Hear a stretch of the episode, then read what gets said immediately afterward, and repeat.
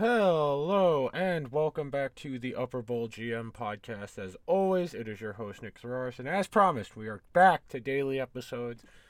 I hope everybody got a chance to check out the return episode, the I want you to put the word out there that we back up episode of the show.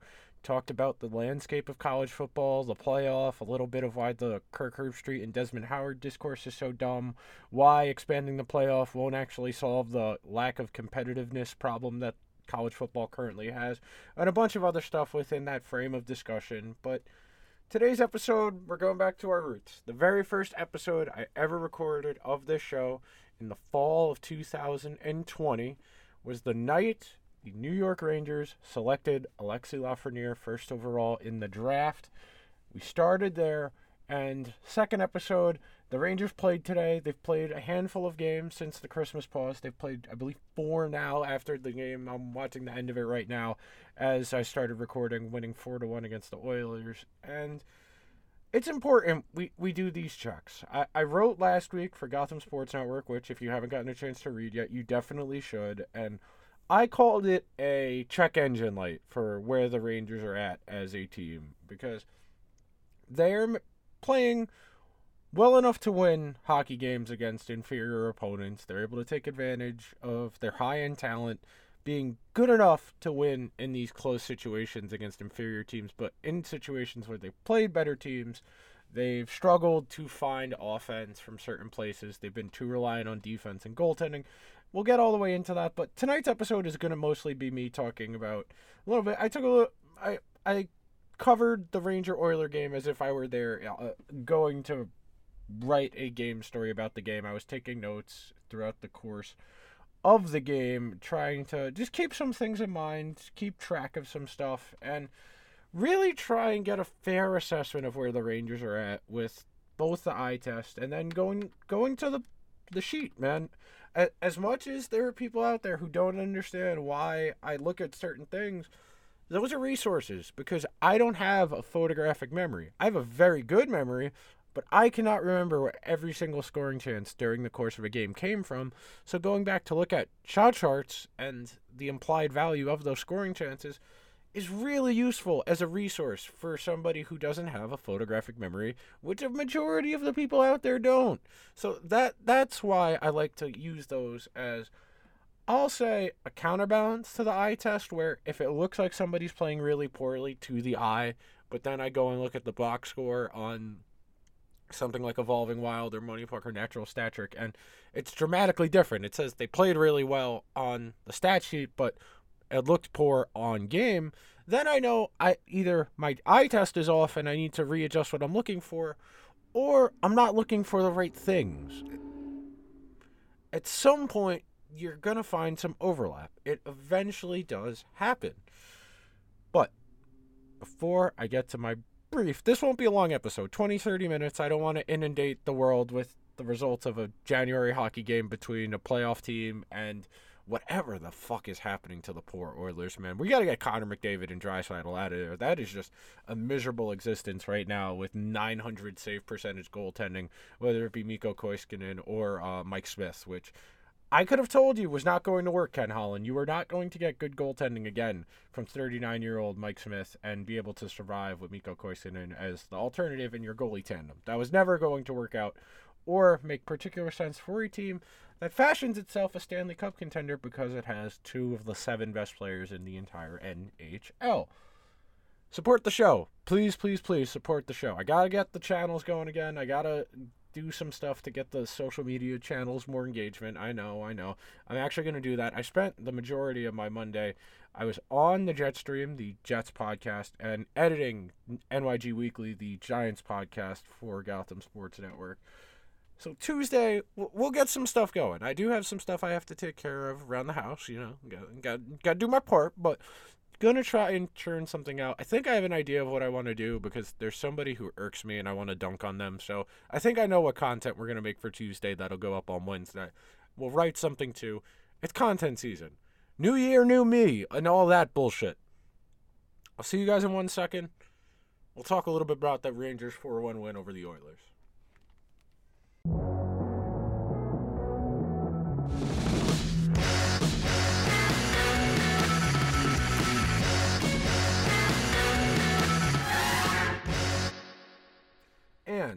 With that, we will get on into it. So, the first thing I want to touch on is what the Rangers' overarching team philosophy seems to be.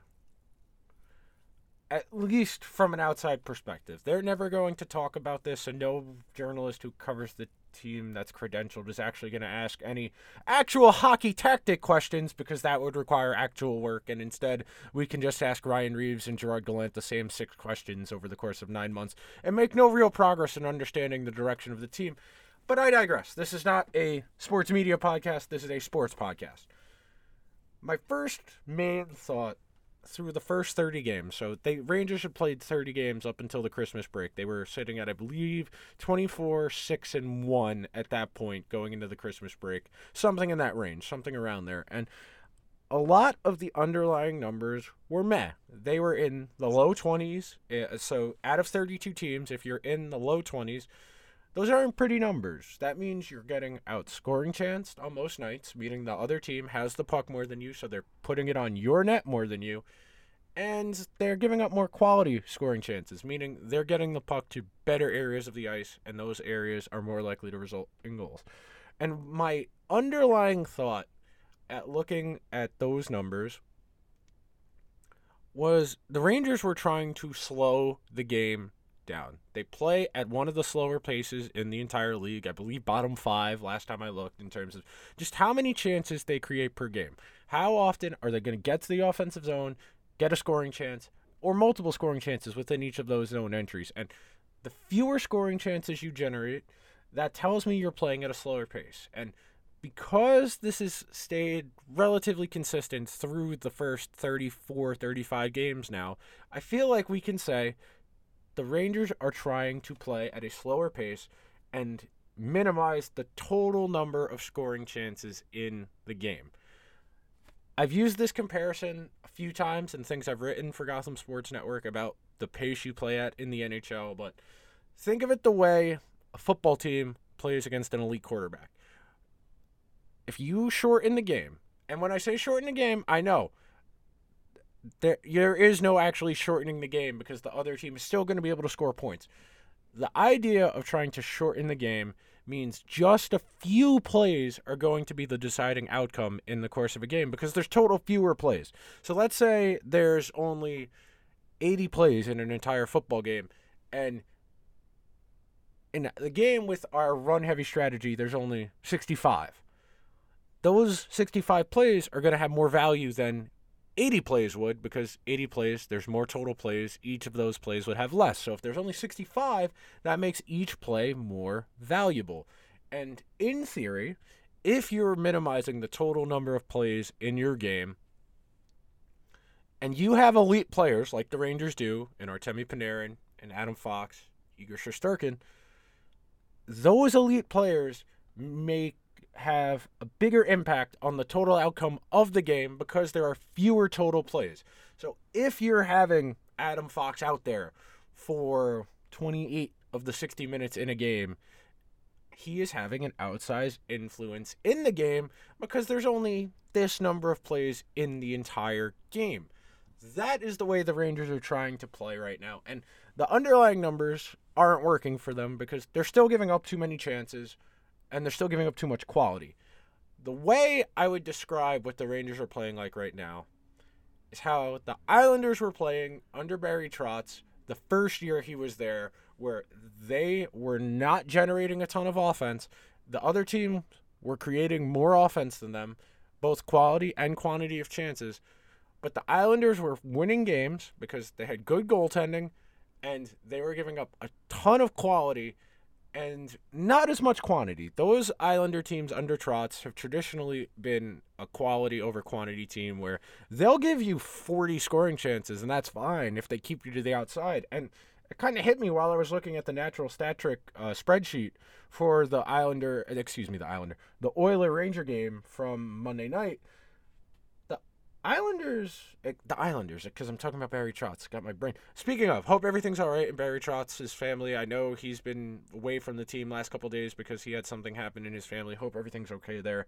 Really scary shit, man. The hockey community is enduring a lot, and you don't want to see anybody deal with anything more than they already have to. But quantity wise, the Rangers ceded a lot of the game to the Oilers. The Oilers 59 scoring chances, the Rangers only 27. The Rangers keep the Oilers to the outside. They're minimizing the total number of chances in the game.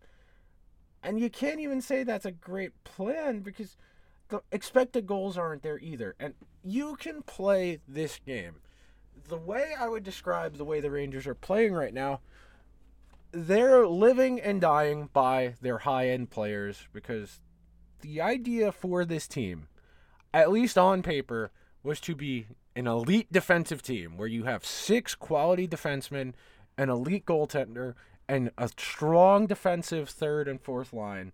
And the first two lines are going to do the bulk of the scoring. It's a flawed team building strategy. It's one that does not work in today's NHL. And frankly, it's because you need to score to win in the NHL. In, today, in today's league, you need to be able to score. It is a lot harder to only rely on a handful of players to generate your offense because there are going to be cold streaks. That is just the simple reality of sports that over the course of a long season, there are peaks and there are valleys in production. So when you only are relying on five to six guys in your forward group to score pretty much 80 to 90% of your goals, what happens in the nights that two of those guys are cold and you only get one goal from the rest of that top six and the entire point of the rest of your lineup is defense. It's a lot harder for them to generate offense, and that's where the Rangers are at right now. When the high end players are scoring, when the Zibanejad line is going, when Kreider is tapping in a power play goal seemingly every other game, it's fine. In the games they don't, it's ugly because there's just not enough goals to go around, and you're going to need to score at least three goals a night if you want to have even a chance of winning. Three is kind of on the low end of things, and that's all situations, three total goals. But I want to see some steps to tighten up on defense because a lot of the Rangers' underlying problems come from the play in the neutral zone, and that is something that's correctable. That is something you can meaningfully change without having to get new players in here or to remove players that are currently in the lineup out.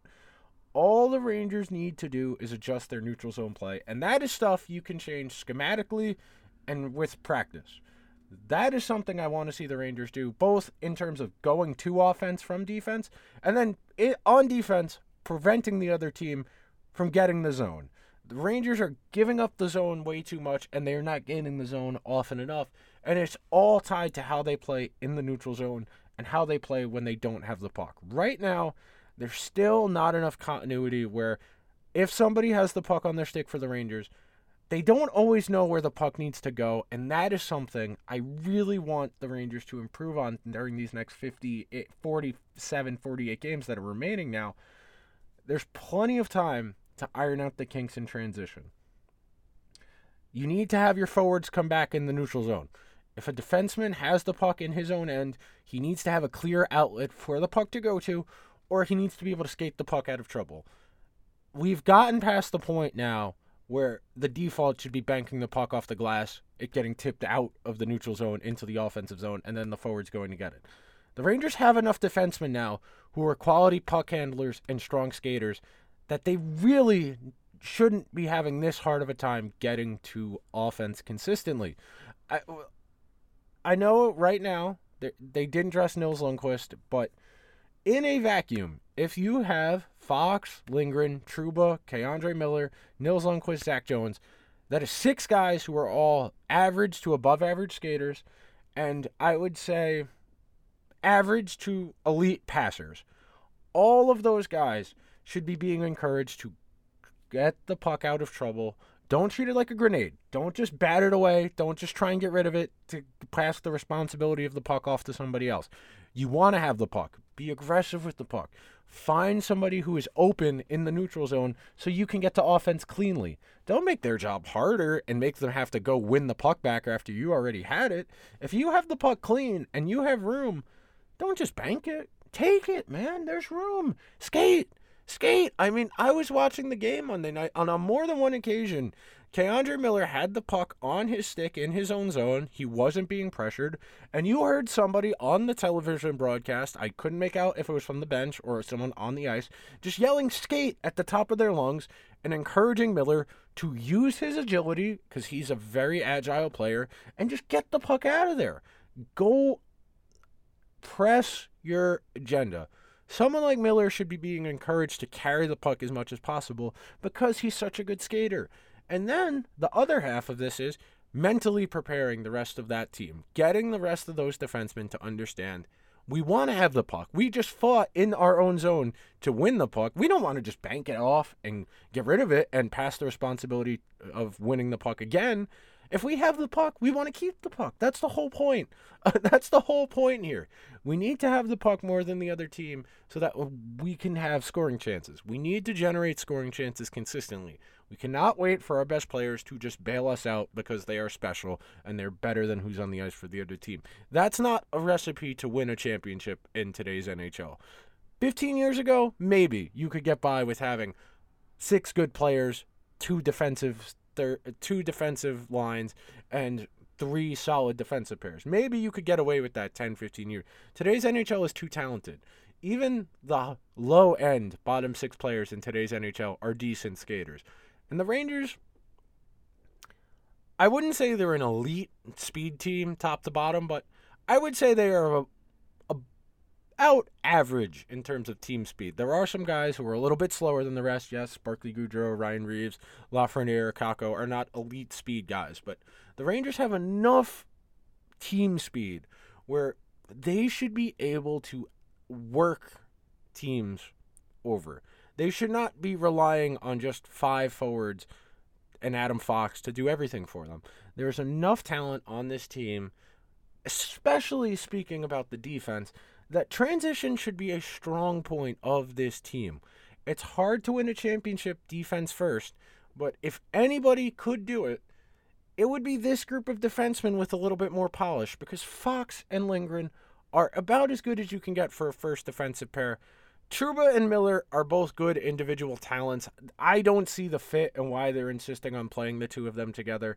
And in spurts, what I've seen from Zach Jones, I think Zach Jones is ready to play at this level. I think he should be playing over Nemeth, to be completely honest. And I don't really understand why Nemeth is here, other than the fact he's Swedish. Uh, didn't really make a ton of sense for what the Rangers needed and what the team's cap situation was going to be going forward. But I'm not going to complain about the offseason because they've they've I'll give credit where credit's due. They've played better than I expected, and they've played better than the results would tell you.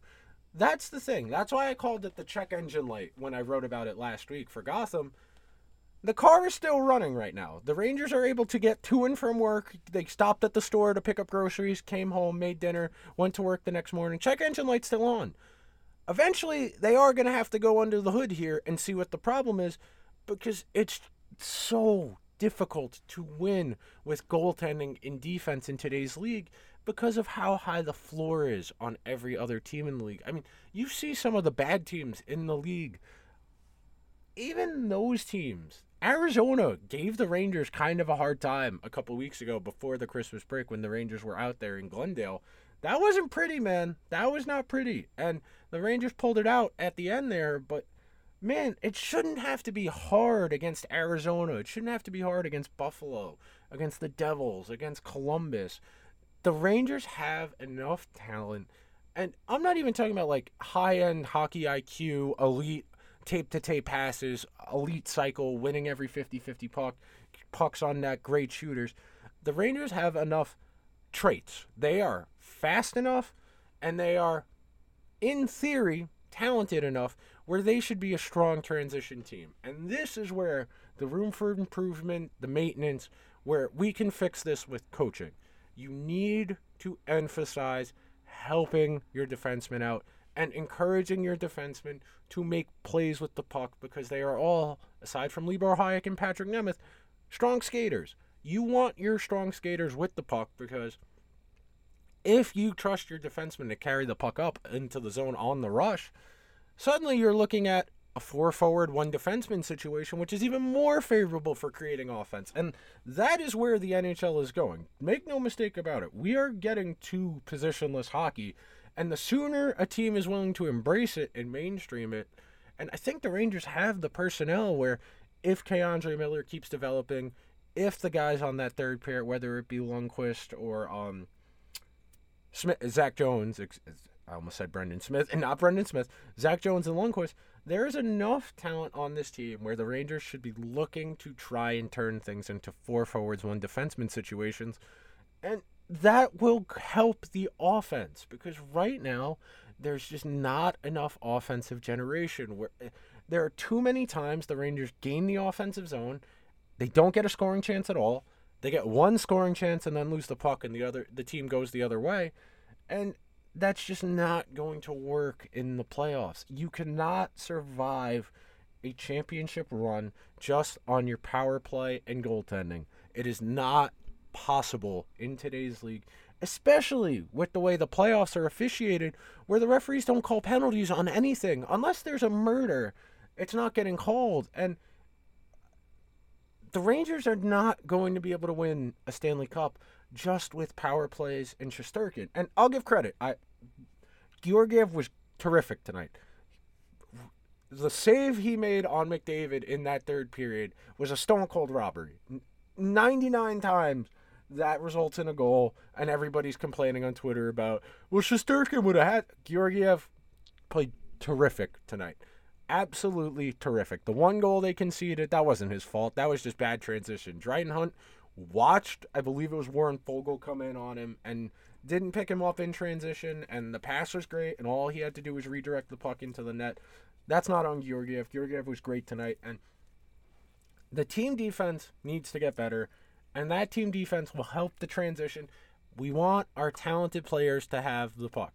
We want our players who can skate to skate with the puck. That's the thing here. We need to encourage guys who have the means to skate to skate. And when the opportunity for one of those defensemen to skate the puck out of trouble isn't there, we need forwards coming back in the neutral zone to make the pass easier for these defensemen. And part of that is understanding that these are younger defensemen. Some of them are not as confident on the puck, so the Rangers coaches are telling them, hey, hey, hey, once you get it under control, just get it rid of it. Just get rid of it, get rid of it, into the neutral zone, keep it going, and live to fight to the next play. And that is fine for now that is not championship winning hockey. That is not a recipe for an elite team, but they are surviving right now. They are not playing particularly well most nights. They are still getting outchanced, both in quality and quantity, but they are surviving. I wrote a week ago, it was still true. It was true then, it's true now. If the Rangers just win half of their games the rest of the way, they will make the playoffs. Rangers are in the 90s in terms of playoff probability, so 90 plus percent chance of making the playoffs based on how the first 30 or so games have gone. And this division is tough, make no mistake. I, I know Washington Washington always seems like a paper tiger at, at come playoff time, especially since they've won that Stanley Cup where they, nobody will take them seriously unless they go on another deep run. Pittsburgh has been ravaged by injuries and have hung around. Carolina is managing to make it work with budget guys. They cut costs. They trade into Delkovich. They let Dougie Hamilton walk. They're still very good.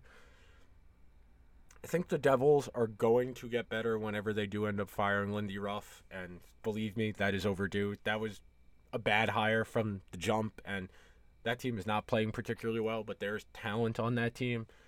And then we're at the point now where if the Rangers think they are a championship team, which is what the moves of this past offseason, Goodrow, Reaves, Gallant, Nemeth, would lead you to te- indicate that they think they can win a championship with one or two more moves and a little bit more player development. Okay. You want to be a championship team? Let's play like one. Let's have better systems. During the game on Monday, there were multiple times on the power play when the Rangers were on the power play where they had Strome out there with Zibanejad, with Fox, with Kakko, and with Kreider. Kreider was in his usual net front spot. Strome on the right boards, Zibanejad on the left boards, Fox at the point, and they just had Kakko standing around taking up space in the slot where he wasn't involved in the cycle at all. Where the play would go, Strome, Fox, Zibanejad, one timer. Puck recovery, Kreider wins it, gets it back outside, they reset, and Kakko just did not touch the puck at any point during those sequences unless he won the puck battle behind the net and he recovered it and got it to someone else to keep the sequence alive.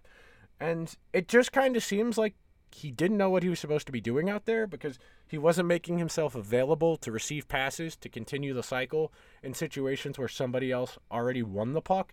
It just kind of seems uh, like he didn't know what he was supposed to be doing out there. And I'll be fair to Kakko. He's not gotten a lot of time on the power play, especially that first unit, which is basically operated with impunity for the better part of the last two years, where, especially last year, David Quinn would let that group play the full two minutes, where uh, they would not come off the entire time. And because they were producing, at least in the first half of the season, he was fine with it. But this year, you can see Gallant's making a concerted effort to give that group minute 10, minute 20 of the power play, and then switching to the second unit. I want to see Kakko getting some opportunities, man. And the last thing I want to talk about, I, I won't go much longer. I was very impressed with the way Lafreniere played on Monday. I, the underlying numbers were not pretty. They weren't pretty for anybody on the Rangers. Pretty much every single player on the team got outchanced at five on five. I'm pulling it up right now. Hang on, hang on the only two Rangers who finished with a positive scoring chance differential. Julien Gauthier, who played six and a half minutes and barely registered any ice time in the third period, and Ryan Strome. Those were the only two players who finished 50% or better. Ryan Strome with exactly 50. Gauthier with 66.67%, but didn't find a lot of ice time, especially down the stretch in that game. And I still felt like eye test wise, Lafreniere with Goodrow and Strome, we're creating a lot of scoring chances, and I'd like to see Lafreniere get an opportunity to play with a center who's gonna set him up a little bit more. I, Lafreniere's amateur, uh, junior, I should say, junior profile was a playmaker. He was going to help his his line mates create scoring chances by setting them up. He wasn't as much a play driver himself because he's not an elite skater and his shot is good, but it's not amazing. So in theory, you want that guy having the puck on his stick, using his vision, his hockey IQ to make plays for other people where he is on the ice. And you saw it a little bit tonight. T- tonight, he set up a goal and he scored a goal. The one goal only happens because Ryan Strome skated hard. He won that puck, got it out in front, wide open net, easy. But you're seeing Lafreniere push a little bit more. You're seeing him want the puck on his stick. Think about it like this is the last point I'm gonna make, and then I'll get out of here. Think about it like this: like you're a kid, you're playing football, basketball, soccer, whatever. You're a little bit younger than everybody else. All you're thinking about is don't mess up. Try to keep these kids respecting me so I can still play. But anytime I get the ball, minimize risk. Don't make a mistake. That is what the Rangers have done with Kakko and Lafreniere for the better part of the last two and a half, two years for Lafreniere, three years for Kakko. Don't make any mistakes. Keep it simple. Don't turn the ball over. Don't turn the puck over in this case. That's all they were trying to do. Keep it simple. Don't hurt yourself. Let's play. Let's live to live for the next play.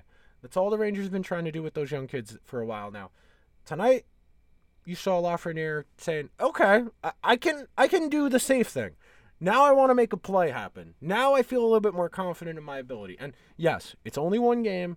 I do still have concerns about him and Kakko long term in terms of their production because yes, you can play great at 5 on 5, but if you're not scoring or you're not contributing to chances or you're not elite at the power play or the penalty kill, you're just another guy. You're not a driving force on an elite team. Like if, absolute like best case scenario for what Kakko is right now is he's low end version of Marian Hossa, who a very important player but you need somebody else who can score. And Kakko is not as good defensively as Marian Hossa was. That's all I want. Rangers going to need some goals at some point here from somebody other than the people who are already doing it. Need to find a way to make that happen more consistently. That's all I got for you guys today. Like I said, not a long episode. I didn't want to meander on too long about the Rangers. I need a guest to kind of properly counterbalance that. But I hope you guys enjoyed today's episode. We will be back tomorrow. Not sure what the topic is yet. Maybe try and get a guest. I'll see. People are starting to go back to school to start the spring semester, so that might limit the pool a little bit more as the year goes along. But for now, we're still in the early stages. We'll have some fun. I will talk to you guys tomorrow. Peace.